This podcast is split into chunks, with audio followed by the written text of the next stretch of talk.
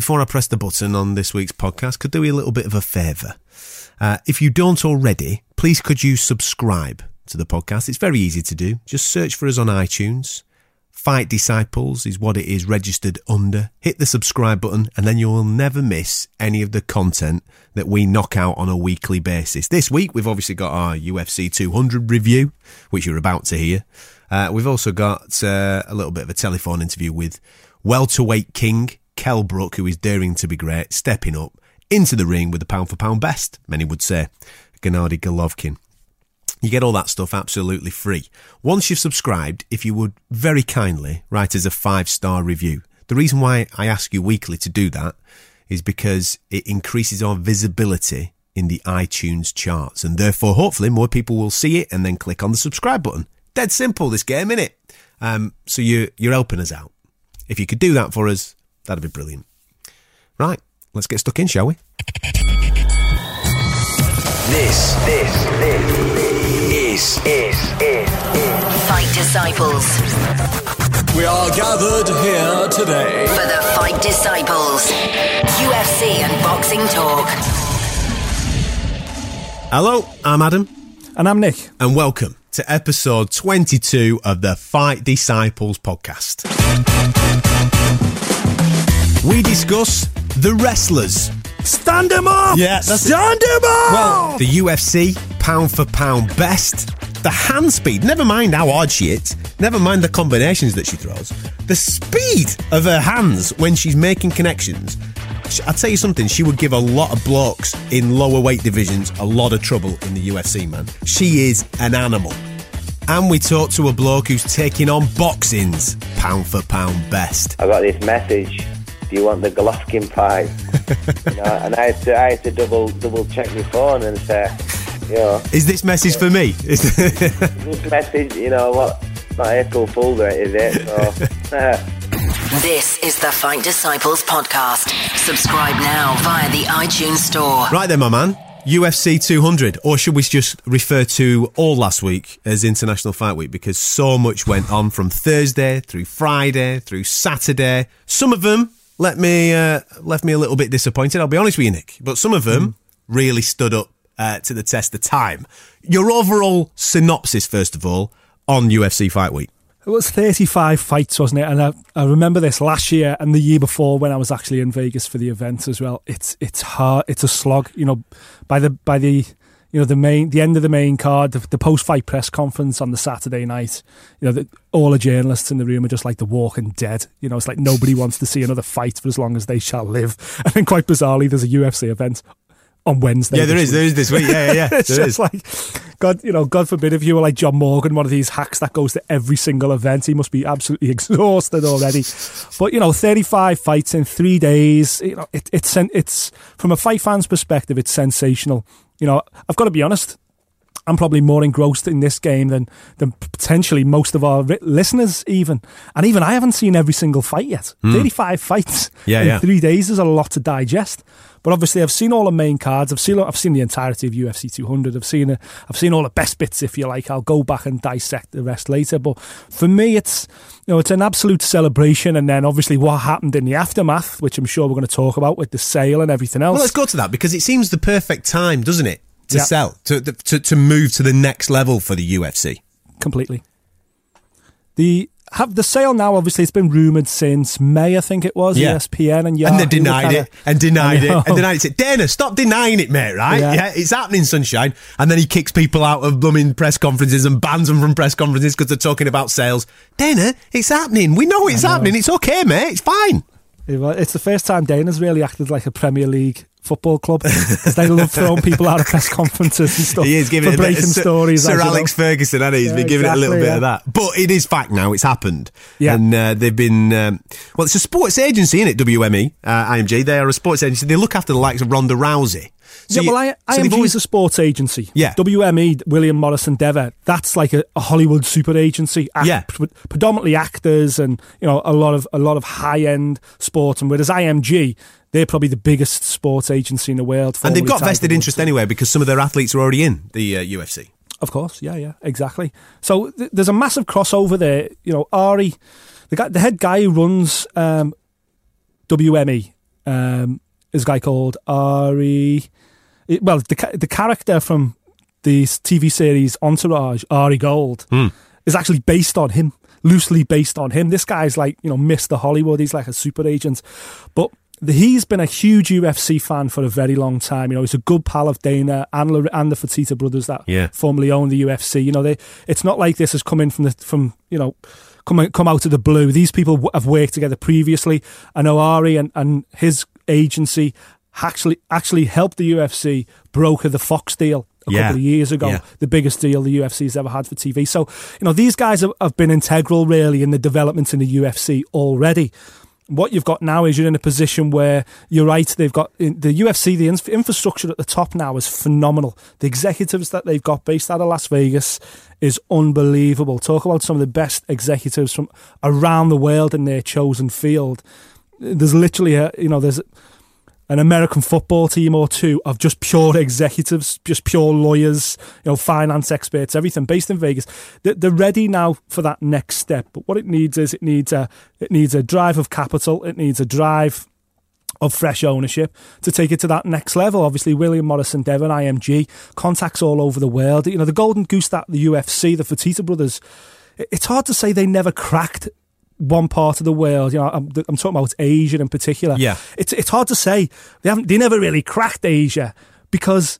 They just sold a company for four billion dollars that 15 years ago was 20 million dollars in the hole. So it's impossible to say. Uh, but you know, they never really did that, did they? Because what they have achieved has never been done in sports before. Never ever been done in sports, any sports. Nobody has taken a product like they have and the returns of it are up 200,000%. Hmm. You know, the UFC sold for four And it's growing. It's dollars. still growing. Of course it is.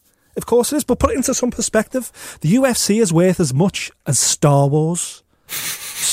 Disney bought Star Wars off George Lucas for four billion dollars. The UFC have just sold. You know the, the owners have just sold UFC for four billion dollars. Not only that, kind of like George Lucas, Dana's still going to be president, Hmm. and the Fertitta brothers are going to retain some kind of minority shareholding as well. Yeah. They're still going to be involved in the company. I think that's important, isn't it? Because obviously, the, because you don't want to neglect fans. Obviously, when someone invests four billion dollars in a product, they're doing it because they believe one that product's going to make them even more money in the future. Um, however, you don't want to obviously commercialize it too much. Therefore, the fans then end up losing out. One good thing about this is is that there are markets that they, as you just alluded to, that they haven't really fully tapped into. Yes, Europe- America and Europe South America. Yeah, yeah, America and South even America Europe. is smashed. But here Yeah. in Europe, there's a massive opportunity now, especially with us having our first UK world champion Bisping. Real opportunity to kick on. Well, but you know, I think Europe are used to getting over the last ten years. You know, at, at the best, we get five or six events in Europe, and that's because the UFC team based in London are a phenomenal team. You know, they're really driving this market, but they're driving this market, and they've always had their, they've always been on a short leash from Las Vegas. I totally understand that. What I think what will happen next is that that final step forward where you'll see 20, you know, why not 20 events in Europe? Why not do, you know, Liverpool, Manchester, Birmingham, and Newcastle every year, hmm. major cities, because. Yeah. they would sell out. You know, they, these events would sell out because there's the talent out there, the fan bases out there, and that's just the UK. Well, London, the London, Europe the London Asia event recently proved that, didn't it? When there wasn't a title on the on the on the line for the main event. All right, Yeah. it was Anderson Silva. Yes, it was Michael Bisping, but wasn't, there wasn't a title on the line there. But we no, still sold it out. Adam, when it sold out, when it sold out, it was Michael Bisping versus Gegard Mousasi. Yeah, that's right, As yeah. co-main, that was the only fight announced. I sold out, and then it got changed to Bisping versus Anderson Silva. That it was already sold out by then. Glasgow sold out. Ireland, you know, even without Conor McGregor on cards, it sells out. You know, Wales are desperate for an event. Scotland are desperate for them to go back. Obviously, Liverpool. We Liverpool's never had a UFC event. I'm sure Liverpool event would sell out fast as well. And I say that's just the UK market that we're talking about, just the British market. The rest of Europe sells out just as fast. Don't hmm. forget, two years ago in Stockholm, Sweden, that was the second biggest event- UFC event at that time. They did a stadium show in, in Stockholm. So there's certainly the appeal out there. And I think obviously 15 years, those two brothers, the Fertitta brothers, took a sport, a, a very much a well, if well, let's be honest, it wasn't even a sport when they bought it. It mm. was a it was a bit of a circus freak show. It was no holds barred fighting. It was anything goes. It was yeah, they cleaned up the health and safety most, most definitely straight away, they didn't they? They knew exactly what they were doing. They got in there, they pushed for the unified rules, and then they pushed to get it on TV. That was the key. Let's get it on TV. Let's get people watching it. The more people that watch it, this thing will take off. And it was their drive and Dana White's drive that made this, in not just the UFC, it, they made mixed martial arts. They drove Yeah. mixed martial arts to where it is today. And the sport owes a huge gratitude to those guys. But I think it's great that they're still going to be involved. And as I say, the people that have bought the UFC, I think one of the one of the investors as well as the guy who, who the founder, the owner of Dell Computers, Mr. Dell. He's one of the four that are investing as well. So you're talking about very serious businessman with the businessmen with incredible amounts of cash, but the key here is they've been involved with the UFC previously. They hmm. know what they're getting into. They know what they're buying, and they let's be honest. For the, these four investors, if you like, these four new new owners that you touched on it, then they've only spent four billion dollars on the UFC because in ten years' time they want it to be worth eight billion dollars. Hmm. Of course they do. They want to see it grow even bigger. And for me, you know, all those years of Dana White and the Fertitta brothers saying this thing's going to be the biggest sport on the planet. You know, second only to soccer. As you you know, soccer is the word they like to use. Don't pull me up on it again. Don't pull me up on it again. I'll leave you alone. Go on. But uh, but that's what Dana. You know, he's he's always it's going to be bigger than soccer. It's going to be bigger than soccer. You know, judging by the European Championships last week, that's no bit. That's not going to be no mean feat. UFC 200s International Fight Week was far more entertaining than European Championships. It was absolutely ga- diabolical. Mm. And you, you say International Fight Week, basically three days. Three days. Three days of fights, and it Yeah. was just you know okay. There was when you've got thirty five fights going on in in one city in such a small small window. You know, obviously there's going to be one or two. One or two stinkers in there, but Yeah. for me, you know, th- there was at least twenty-five. Okay. All right. Let's really get to it. Let, let's get to it then, man. Let's get to it. We've, we we haven't seen everything, like you just said. There's some undercard that I haven't seen from Thursday night, um, from the Rafael dos Anjos, uh, Eddie Alvarez. By the way, unbelievable. I, I don't want to talk about every fight because we'll get too we'll get too engrossed in it and we'll we'll just lose our, our, our, our train of thought. So, first of all, first question to you: What was you can only have one? What was your fight of the week? Uh, fight of the week was categorically the tough final Unbelievable. on Friday night. That snap, that's it. That's Yeah. there's no point in me answering the question. Jędrzejczyk Gadelha was absolutely unreal. It really was, yeah, yeah. It, talk about the liver, you know. And for the first two rounds, I thought, don't tell me this belt's changing hands. Yeah, I thought well. Claudia was You know, gonna do it. Going on this year, the all the belts are changing hands. But my goodness, the Joanna Joanna champion like come back down the stretch in the championship rounds in Muay Thai was just ridiculous. Yeah. But that was that's the best fight the strawweight the women's strawweight division's ever had. And f- so far, that's the best opponent that Joanna Jędrzejczyk's ever had as well. So it bodes really well for that division. I just hope somebody else now can step up to kind of their level. But for me, by a country mile, number one and number two on the planet in the strawweight division. What a fight! And to be honest, that wasn't a fight that I thought. Same. I didn't think it was going to be that good. Uh, well, you know, I thought would- sensational. But yeah. I thought she, I thought she'd do to Gadelha like she's done to everybody Yeah. else. Just be too big, too strong, too fast. But um, it was sensational. I don't know whether it was because she started slow or whether Gadelha just had the right tactics or what. You know, she just kind of outgunned her for the first two rounds. Hmm. But then, you know, the champion proved why exactly why she is the champion down the stretch. That, out of all 35 fights, that was definitely my fight of the week. Snap. So you've just pissed all over my parade. Thanks a lot for that. I thought that you might go Eddie Alvarez and his performance against Rafael dos Anjos just because he blew him then. away. Yeah, yeah. Well, let me flip it back on you then. Give me your fight. Uh, not fight of the week, performance then. What was your performance? You go first this time. What was your performance of the whole week? Individual performance of the week. yes. The one that I was most impressed with, Cain Velasquez. Really? Seriously, just because he came. I know that obviously his opponent, uh, big boy Travis Browne, wasn't necessarily the, the elite level that Cain's been used to. I just like the way that Cain came back from injury. He came in, he absolutely blitzed him. I mean, I've been practicing that spinning kick, mate, all all weekend. I, st- I think I've actually pulled my hamstring having a go at it. You know what I mean? Yeah. Um, sensational stuff. He, he impressed me a lot, did Cain, and I don't think he's too far away from getting back in that mix uh, with the world heavyweight shot. 100% he's back in the mix if he can stay fit. As long as he stays fit, Cain has got to be in the mix because on his day, you know, he's, he's the best heavyweight on the planet. I truly believe that. Hmm. And that spinning kick, you know, when you kind of like, you'd have one of those WTF, what the fuck moments. Yeah, exactly. like, So he should be able to do that. Spin a back kick. He's too fat. He's too big, man. He shouldn't be able to do that. What's he doing? It was unbelievable. Yeah. They were good though as well. Both of them were really sharp kicks. He didn't half get Yeah, some yeah, yeah. spin and so you know that was a great performance. That Eddie was Alvarez was a brilliant performance on Thursday night. That was that was my that was my performance of the week. That for me, He bum rushed him, didn't he? He just went in Yeah. and smashed the living daylights out of Rafael dos Anjos. I know who's looked just incredible in his run to the title and then defeating Pettis and then Yeah. you know defending it so efficiently and everything else. He's ju- he's just looked like a killer. And for me, I just thought you know is, is nice guy Eddie going to come up short again? He just doesn't seem to have got that momentum yet in the UFC.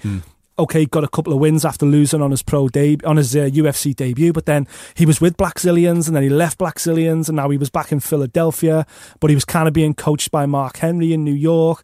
And I just thought, oh, your head's a little bit here, there, and everywhere. I don't, you know, are you, are you focused? Have you got the right, you know, have you got the right game plan?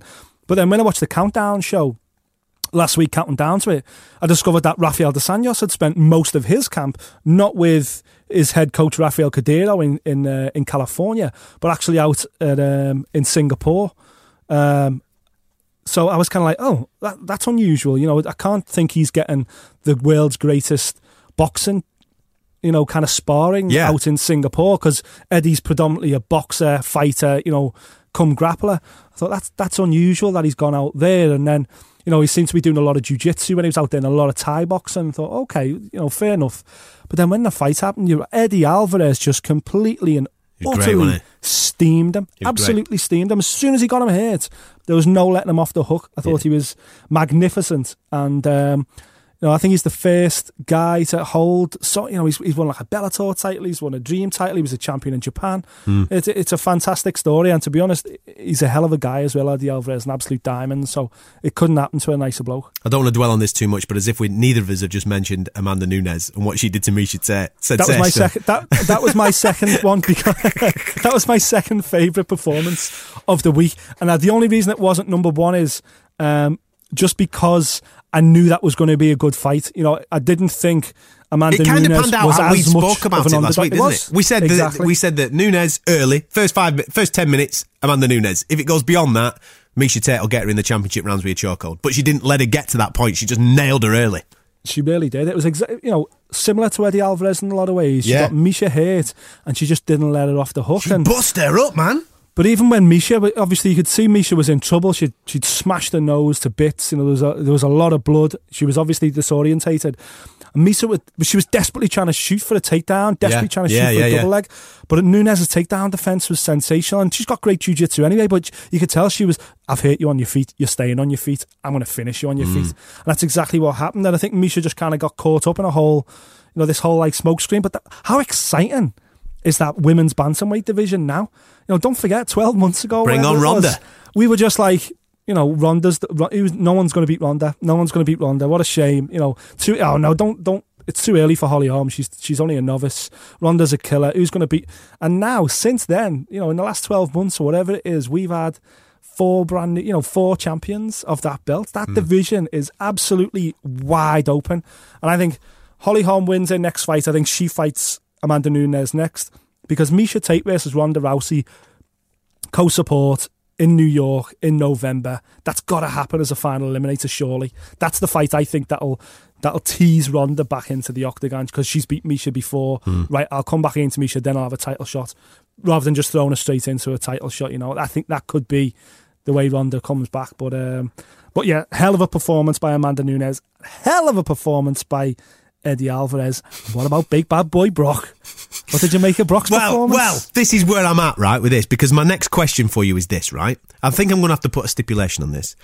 What is your biggest letdown of International Fight Week? Your biggest letdown? Now, when I say I've got to put a stipulation on it, apart from Jon Jones, I think both our answers will be Jon Jones letting us down badly. Yeah. So if we take him out of it, what apart from Jon Jones was your biggest letdown? Do you want me to go first?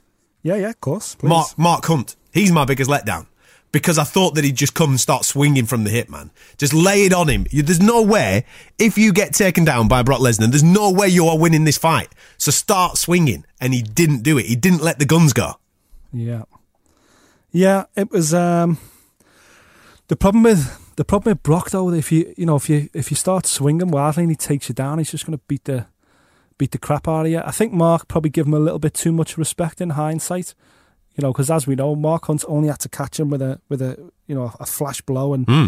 he was probably going to be in a little bit of trouble. But um, yeah, I don't know. It's a, for me, probably You obviously disagree, Nick. It's fine if you disagree, Well, mate. It, I do disagree to some extent because I'm just glad Brock's back. He's back in the mix, you know, and I hopefully I, I just want that to tease him to fight again. You know, I want to see him fight for the title again. Whether you're a big fan of Brock or not, don't get me wrong. I know Brock's got his flaws, but that's what makes him so entertaining. You know, yeah, he has he can't take a shot, but he's just fought the most biggest hitter in the UFC after a five year hiatus and beat him, put him down, beat him up. You know, Mark Hunt didn't land that shot, so I want to see Brock fight again. If he'd have lost that fight, we'd never see him again. We'll probably we may never see him again anyway. Who knows with Brock? You know, he never answers a he never answers a question without a question himself. So, but I was just happy that Brock came back like that. Um, onto my Yeah, what's your biggest letdown apart from JJ? My biggest letdown is, and I've you know he- he's let us down before. Aside from Jon Jones, of course, Johnny Hendricks.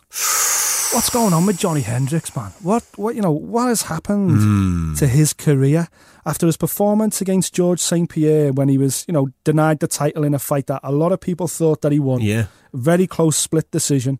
You know, and then he obviously George retired and he beat Robbie Lawler. He won that title, and he looked like his reign was going to be again.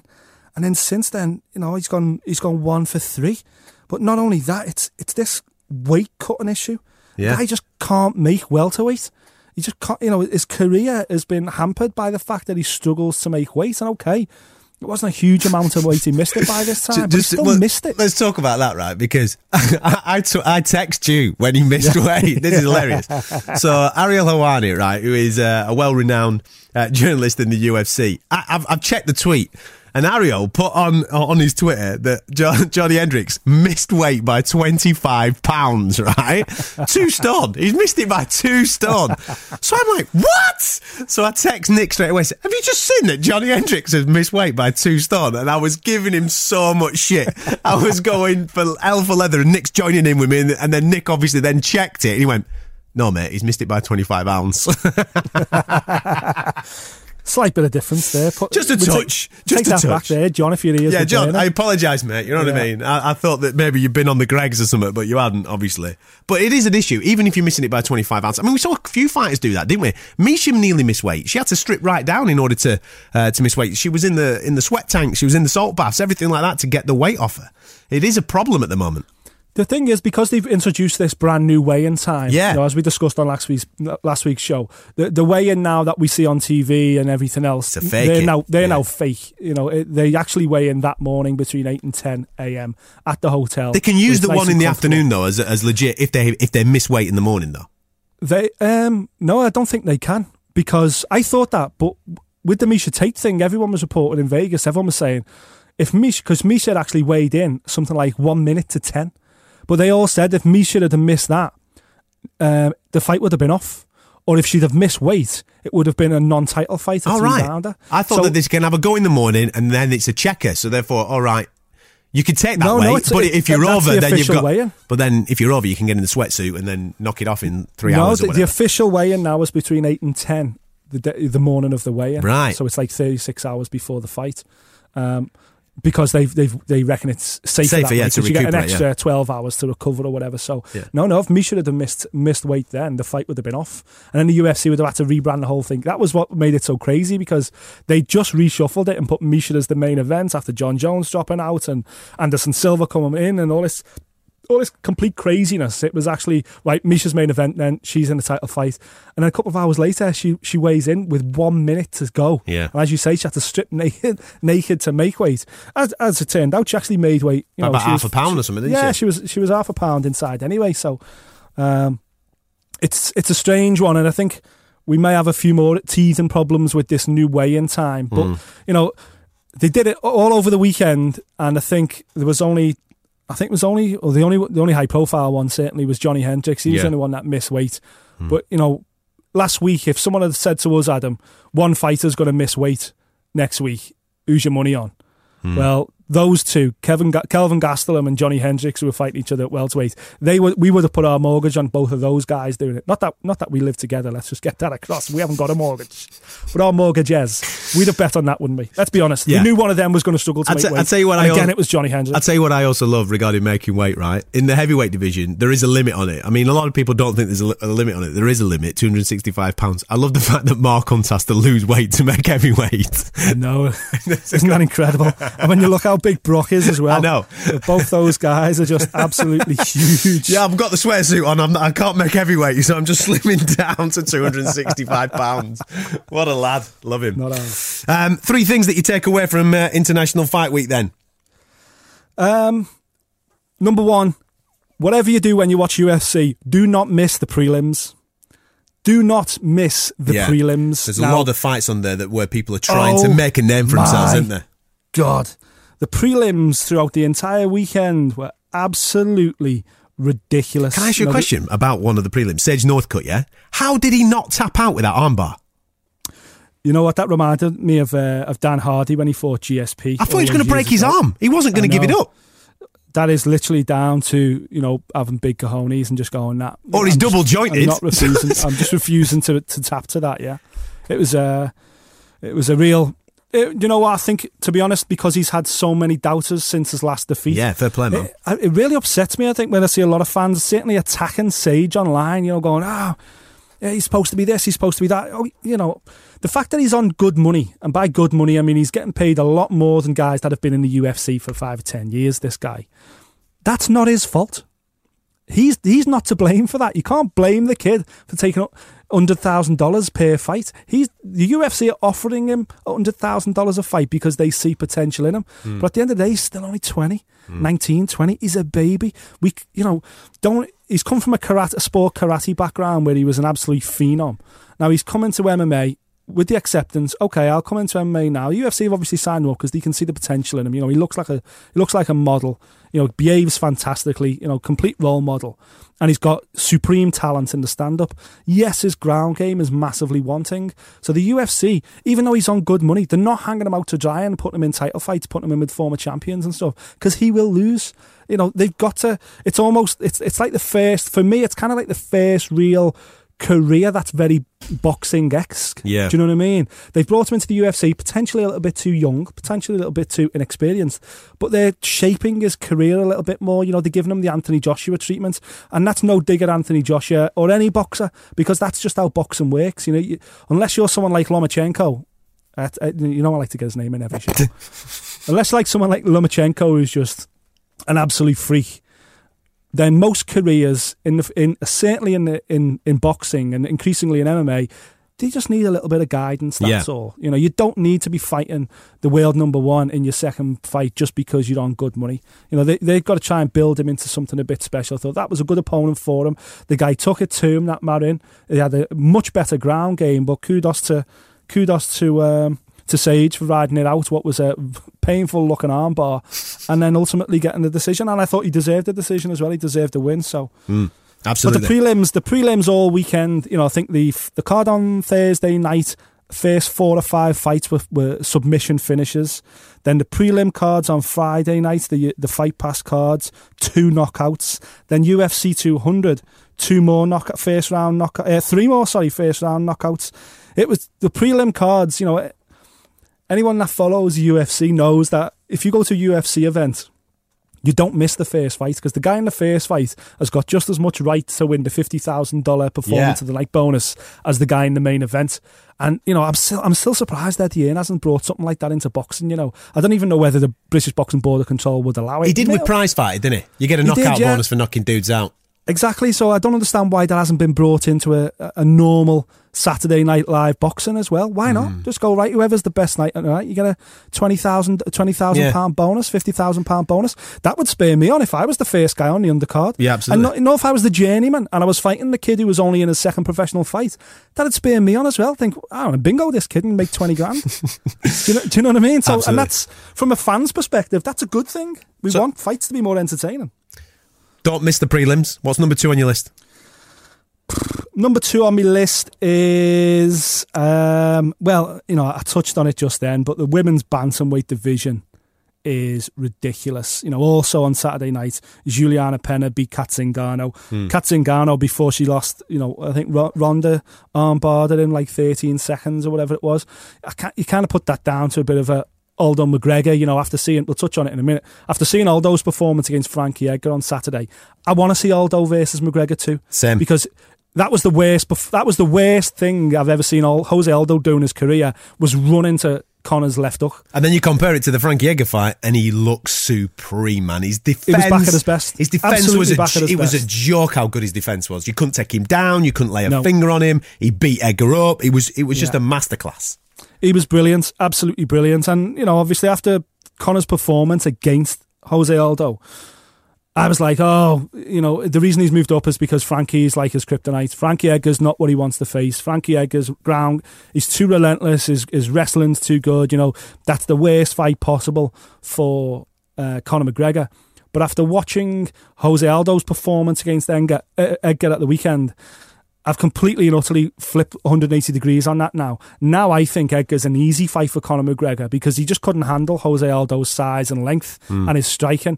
And that's exactly what Conor brings to the table, potentially at a, at a whole another level above Jose Aldo. But so uh, that I'm I'm kind of glad Aldo won for that fact because you know in hindsight now Edgar's an easier fight for McGregor in my opinion than what Jose Aldo is now because Jose Aldo performing like he did on Saturday night if he can do that against Conor McGregor and you know, Dana's said now after Conor's fight with Nate Diaz, win, lose or draw, Conor has got to fight Jose Aldo. That's what the president of the UFC has said. You know, hopefully he'll stick to his word because I want to see that fight. I want to see Conor back down at 145 because he's made the whole 145 division wait. So they've done they've done what they does you know they've done what they've had to they've had to wait for him. He's got to come back now and a fight with Jose with Jose Aldo. Oh, this Jose Aldo could be fight of the year.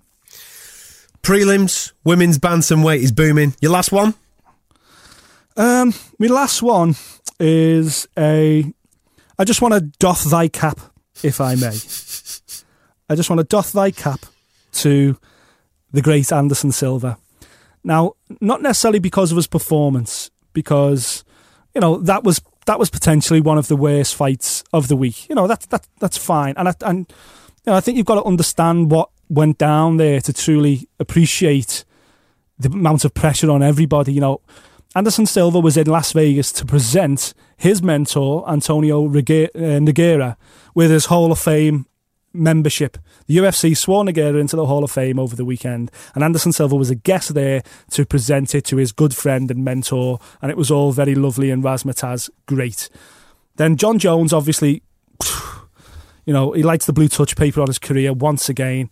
God knows what's going to happen to him now and they, they they're desperate then to for Cormier not to miss out. You know, it's the biggest event in the history of the sport, and Daniel Cormier has done absolutely nothing wrong, and suddenly he's no longer the headline act. Suddenly he's no longer getting a cut of the pay per views. Suddenly he's no longer getting any wages, and you think the amount of time he must have invested in his own camp and regardless of it being Jon Jones the time he's invested in being part of this incredible biggest anniversary event in the history of the sport and yet he- through no fault of his own, his opponent drops off within 48 hours of hmm. the actual fight happening.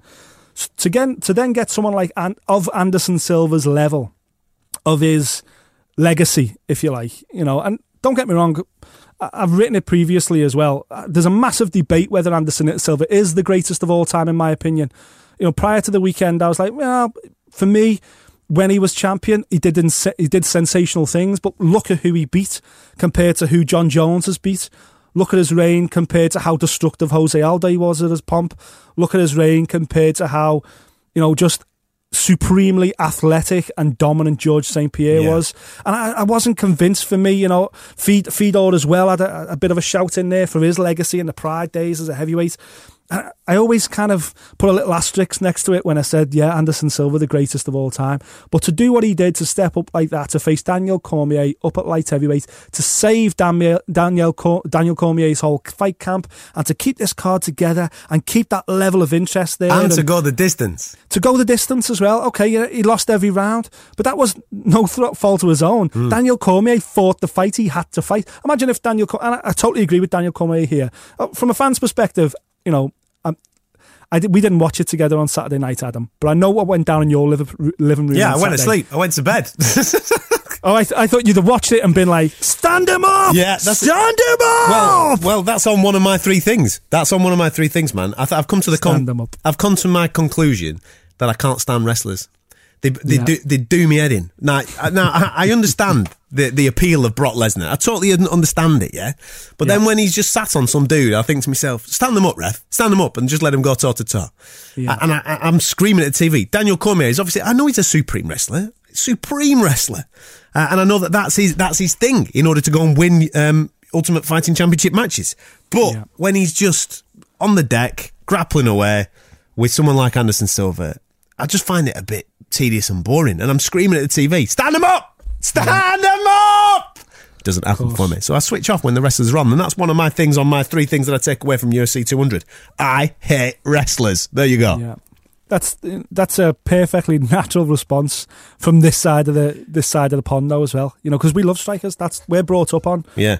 Boxing and kickboxing, and and you know we love a good knockout. We're British, we're Europeans. That's what we live for. Stop cuddling.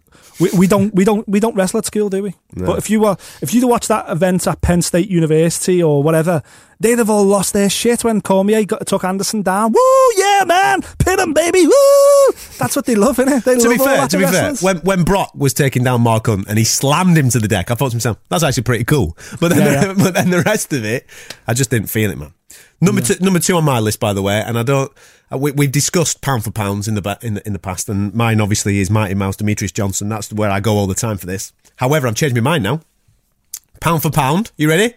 yeah. Joanna Jędrzejczyk. You Yeah. cannot argue with this woman. You can't argue it. She's the only undefeated uh, champion at this moment in time in the UFC. She's smashing everybody for living daylights out of. I mean, a fight against Claudia on Friday night. Yes, she got beat up for two rounds, and I thought to myself, "Hey, up, we're going to see a we're going to see a, a belt change hands here," which I didn't anticipate to happen. But then the last three rounds, from three, four, and five, the hand speed, never mind how hard she hits, never mind the combinations that she throws, the speed of her hands when she's making connections. I'll tell you something, she would give a lot of blokes in lower weight divisions a lot of trouble in the UFC, man. She is an animal. She is, yeah, I completely agree. I completely agree, and um, you know, you're not the only person out there as well. That's that's kind of stating there as the as the right up there with the pound for pounds now as well. That was uh, for me. That was it was the fact that we haven't seen her in trouble before. Really, Mm. you know, we haven't really seen her have to dig deep like she had to there. Oh, she was wobbled a few times. Oh, she turned it around. Caught a couple of times, yeah. She really did, yeah. Uh, do you want to know my final one?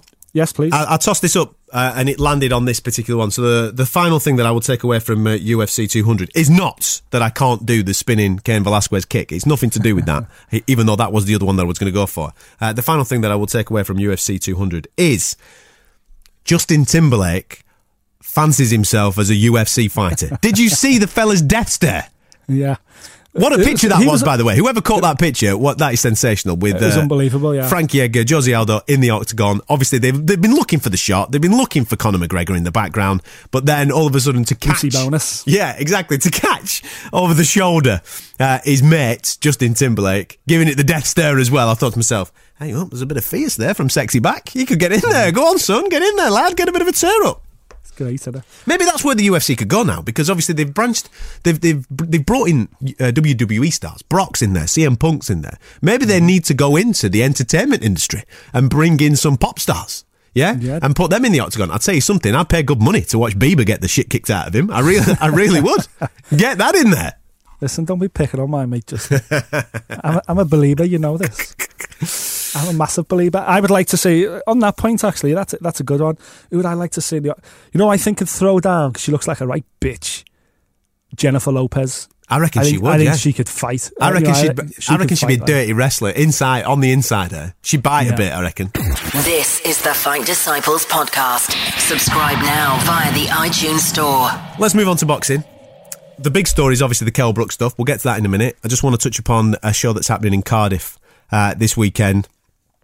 Uh, fantastic for our boy Jazza. I mean, he came into the studio when the initial Rigondeaux fight was announced. That was due to be just a 10 rounder in his home city, taking on what many people class as one of the best pound for pound uh, boxers on the planet. Now, Yep. we know what happened visa issues and various things like that. that he got let down. That fight did not happen. Okay, it's not happening in his home city, Liverpool. He's got to go to Cardiff for this. But to get a, sh- a title shot, a world title shot, WBA Super Bantamweight title on the line, 12 rounds against one of the best, what an opportunity for Jazza to really stake a claim in, in on the world scene this weekend. It's phenomenal, and he uh, he deserves it. I'm just glad that you know the whole Rigondeaux camp were, were true to their word, Mm. and they've um, you know they've come back and given him a shot because Jazz has stepped up when a time and nobody nobody in the world wanted a piece of Rigondeaux. N- Nobody in the world still wants a piece of him, but um, you know I'm just glad that Jazz got his just rewards, and uh, uh, it's disappointing because I think in his hometown. In front of his friends and his family and his city that have supported him throughout his entire career, it, I think we might have seen an extra an extra five percent out of Jazza. I think it's tough travelling away down to Cardiff. It'll be a, a big cold arena. You know, the, the reception for Rigondeaux is probably going to be as loud as it is for Jazza Dickens, if not louder. So it won't actually feel like it's on home turf in terms of it being the UK and. I think that could that could work against him. I think if it was here and the, the, the pressure he would under would bring out the best of him. Don't get me wrong, I think Jazza Dickens, I'd put him in with anybody in the world, and he's an absolute diamond of a kid, and I hope he gets everything he deserves. But it's uh, uh, for me, the test went up a notch when it was confirmed for this weekend in Cardiff, and I just pray that he uh, that he produces the performance that he's that he deserves, really, because as I say, he's, he's stepped up, hasn't he? And when nobody else wanted it. Seems the thing at the moment, stepping up. We'll get to Brook in a minute because he's really stepping up against Triple G. Also on that card in Cardiff, uh, Terry Flanagan, uh, the WBO lightweight champ. Obviously, a lot of noise has been made about Terry Flanagan stepping in with Anthony Crolla. Anthony Crolla uh, has gone down the lines of Jorge Linares. Got to take your hat off to him for that particular shot. But does Anthony Crolla taking that fight kind of risk the fight with Terry Flanagan? Because I kind of get the impression from watching Terry and listening to him speak that if Anthony doesn't have a belt to bring to the table, he's probably just going to bypass him and go for Jorge Linares himself. Yeah, of course he is, and uh, and likewise, if Terry Flanagan gets beat, then he won't get a look in either. You know, it's Got a, uh, he got a tough fight this weekend. Two time. It is a tough fight. Um, Yeah, Fana oh, from. South Africa, super featherweight, two time champion there. It's a, it's, a, it's a tough one. This obviously it's a different weight now for Fana, stepping up to lightweight, but it is a tough one. I don't expect Terry to just blow him away. No, I don't think so. No, it's um, it's a tough opponent. It's a, it's a, probably the right opponent. You know, at the end of the day, they've both these guys are just so exciting, and the lightweight division is just absolutely thriving. And to have two world champions is is phenomenal. Yes, they're on a collision course. Yes, we all want to see it now. But um, timing is everything. You know, I think it will happen eventually. But you know, there's a little bit of politics involved, as we know. Two rival promoters, and um, I, I think one, what, I think one promoter happen. wants it more than the other. Yeah, yeah, of course, and uh, I I understand what Terry Flanagan's saying there. You know, oh, if if Crolla gets beat, then he's he's he's out of the title picture as far as I'm concerned. Well, you know, I guarantee Crolla's saying, saying exactly the same thing about you, Mister Flanagan. You know, and at the end of the day, in my opinion, Anthony Crolla's the world number one. You know, after his last performance, Crolla's above Flanagan in the rankings as far as I'm concerned. So for Flanagan to be calling the shots, I think both these guys just need to focus on big fights for them. They need to come through this, you know, their own little tests, if you like, these own next defences in, in Crolla's terms, a, a huge defence. And um, and we see where we are in 2017. Now, obviously, from a fight fan's perspective, we, we want to see that fight. But from a personal perspective, you know, I, I said this for years when I covered the, the boxing BT, you know, in Liverpool it's got to make financial sense. You know, these guys at this level now, they've got to. It's got to be the type of payday that's going to set up both these guys for a long time, and potentially that kind of money's not on the table yet. I would hazard that's the case. You know, if Terry Flanagan's fighting down in Wales on Saturday night, well, the reason is because he's not selling out arenas in Manchester. Him versus Crolla would sell out an arena, but that's such a big fight. It really needs to be a stadium event. It really needs to generate more dollars hmm. to bring in more pounds and potentially you know, obviously I know again the with rival promoters, so there's issues there, but Flanagan needs to become a bigger name and Crolla needs to become an even bigger name for that to become a pay per view because that's when they'll make serious money then. That's when they'll see you know, that's when that kind of fight, uh, all Manchester battle for the unified world titles and Ring magazine. Let's move on to boxing. That's when you will, you know, that's when the big money will roll in and the whole of Manchester will turn up in droves. So It's a shame that big the test uh, for Terry Flanagan this weekend. though. you're right. He's got to be careful. Don't look too. Don't look past no South African. It's a shame that the uh, the Fury Klitschko thing fell through because that Terry Flanagan fight was due to be on there. It would have been nice for Yeah. him to fight in Manchester at the arena once again. Done a job on Z- uh, on Fana, uh, and just re- just reiterated his uh, his fan base, I suppose, which then would start real noise uh, calling out in um, Manchester. Exactly. yeah. You know, it's got to be all over the Manchester uh, TV and radio and newspapers, building, building, building that fight up. And Mm. this does them no favours having to go down to Wales. But again, I think we're looking at probably looking at next summer for that fight if both guys can hold on to the world title belts. On to the big news. This is ridiculous. It came from absolutely nowhere. We we knew that there were talks, serious talks going on between Triple G's camp and Chris Eubank Jr., a man that's been on this podcast in the past, but very eloquently uh, in the build up to the fight with Nick Blackwell. I kind of like Eubank Jr. However, there just seems something that doesn't sit right in his camp, whether it is too much involvement uh, with his dad. I don't know. I don't, I'm not privy to the ins and outs, but that's how it seems. End of the day, this kid needs to get hold of his own career and, and drive it. If he wants those fights, get in there and drive it. Don't let your dad take control of it because it looks like because his dad's been in control uh, of the negotiations with pay per views and money and various things like that, it's fallen through for him. One door shuts, another door opens, opportunity knocks for Kell Brook, and he has been screaming, screaming from the rooftops for a big chance to prove himself against one of the best. Now he's got a chance against the best. Yeah, it's um, you know, it's I think one of the first tweets I read when the fight was announced was actually from Amir Khan, and he was like, "Kudos to Kell Brook, you know, just don't pull out and uh, go for it, you know, dare to be great," and that's it's exactly what he is doing. He's daring to be great. It's a phenomenal test to step up. You know, it's exactly the same as Amir Khan stepping up to fight him, isn't it? It's uh, fight Canelo. It's it's the same kind of thing, same kind of to move up from welterweight to middleweight when you've been a career welterweight. Uh, Kell Brook's had a phenomenal career 36 wins, 25 knockouts. You know, he really is a special athlete and a, you know, in my opinion, the best welterweight, certainly in this country, potentially the best welterweight on the planet. But he's never going to get the chance to prove he's the best welterweight on the planet because, as we've spoke about, People jump out the way, man. They don't get in the ring with people him. don't want people don't want to fight Kell Brook because he doesn't bring enough to the table to make it financially lucrative. You know, he's not a big enough star in the US. In the UK, you know, there's only a, a handful of fighters that he can opponents that he can face, and no, half those opponents don't want to come to the UK anyway. You know, so it's he was he's been treading water for so long in that welterweight division. Even though he's a world champion, he hasn't got that big legacy kind of defining fight and he's obviously taken a he's taken a you know notice of Amir Khan's attitude, and it's kind of like you know you've got to dare to be great. Kell Brook's proved himself. He, he got into no doubt. Kell Brook turned pro to become world champion. He's done it. He's proved that now. Now it's all about making money, and he ain't going to make money just defending that world title belt in Sheffield until he eventually gets caught.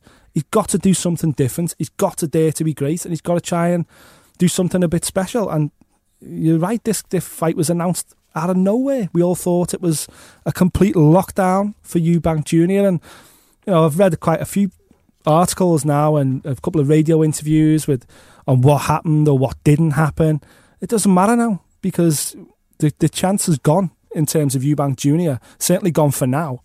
Um, he's going to have to stand at the back of the queue now and, and wait and see what happens in the aftermath of Kell Brook. Kell Brook stepped up. He's got the shot, and um, good luck to him. What what the difference for me in this fight t- compared to Amir Khan is Amir Khan was stepped up to welterweight when he was when he was first. He was a he was a lightweight. Yeah.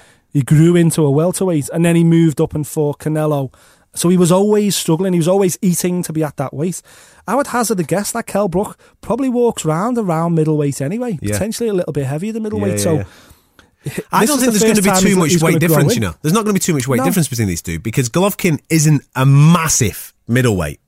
And and Kell Brook, I mean, it's, everybody knows within the industry, he has to absolutely boil himself, himself. down to Yeah, yeah. 147. He has to do that. So, like you just said, he walks around at about 160, maybe even more than that. So, I don't think it's going to be too much of a stretch for him to get there.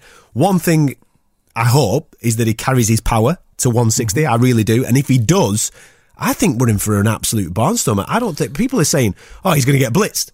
I don't think he is going to get blitzed. I think it will be a lot tighter than a lot of people are saying. I fancy his chances more than I fancied Amir's chances. Absolutely, yeah. And um, and it's in the UK. All right, it's not in Sheffield. It's in the UK. Golovkin's not been here before. And another another pointer is that I don't think Golovkin has ever fought an unbeaten champion before. He's fought unbeaten fighters. I think this might be his third unbeaten fighter. Um, but the other guys that he's fought, I mean, we couldn't probably name them, the unbeaten lads that he's been in with. Fair enough. Nobody wants to get in with him, so that might be part of the argument. But he hasn't fought an unbeaten champion, and there's a different mentality when you get in in the ring with an unbeaten champion. Kell Brook's had 30 fights, and he's undefeated in 30 fights. He's the welterweight champion of the world. He doesn't know what it feels like to get chinned. So he's not going to go in there with any trepidation, i.e., Amir Khan and Canelo. Can, Amir Khan knew what it was like to get chinned. He's been chinned twice before.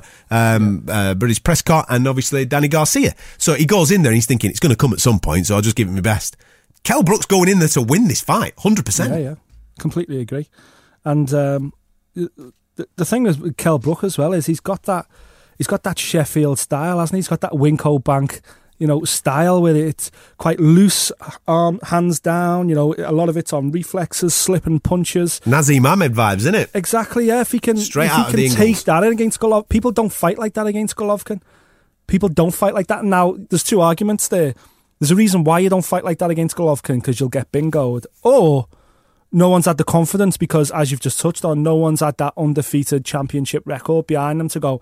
Well, yeah, I'm- not being intimidated by him. I'm going to fight my kind of fight. I think if Kell turns up and fights his kind of fight, and he can bang Kell Brook, you're Yeah. absolutely right. The, the only problem here is it, it's similar to the Canelo Khan problem as well. Is Golovkin is a murderous puncher for that weight division. For the for the middleweight division, he is he punches like a freight train, and that's the only issue. You know, okay, Kells, you know he's never been stopped.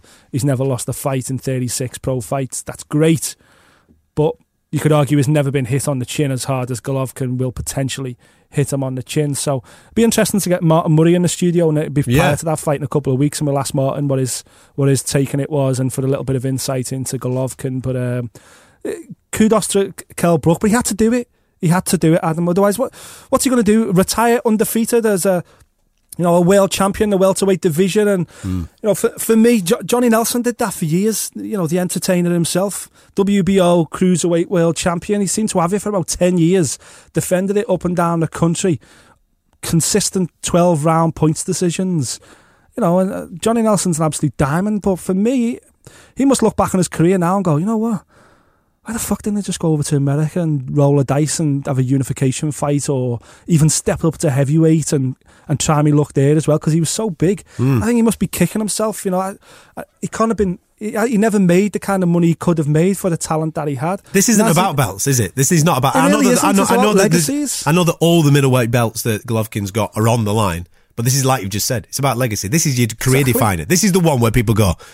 That's was the, a great- that- that's the guy that that bingoed Triple G. He was the first one to do it.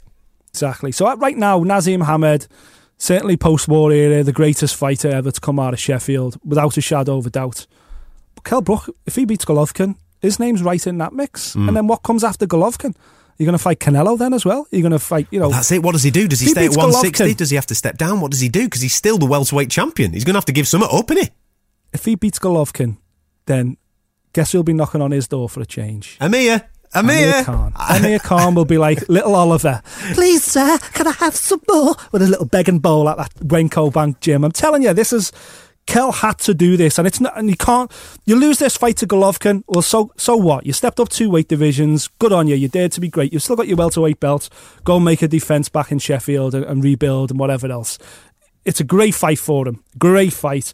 It come out come out of nowhere. Um, kudos to Eddie Hearn for not letting it disappear because it quite easily after with the U, with the Eubanks, from what we can sense, the Eubanks dragging their feet. That belt could have gone anywhere. The fight could have gone anywhere else. It's great that we're going to have Golovkin fighting in the UK. Absolutely, yeah. The tickets will sell out within minutes, without a shadow of a doubt, purely to, for people who want to see Golovkin, potentially the best fighter on the planet. And uh, you know, Kell Brook, good on you. Uh, it's a great fight for him and uh, super exciting. Don't take our word for it. Take the word of the man himself. If you want to hear from Kell Brook, make sure you subscribe to our podcast. It's absolutely free. Just search us out on iTunes, Fight Disciples, hit the subscribe button, and then everything that we do will end up on your phone absolutely simple as that. I caught up with Kell Brook. We had a little bit of a chat about Gennady Golovkin and other matters as well in the world of boxing as he prepares for the fight of his life. Next time with the Fight Disciples. We hopefully will still have a world champion in Terry Flanagan.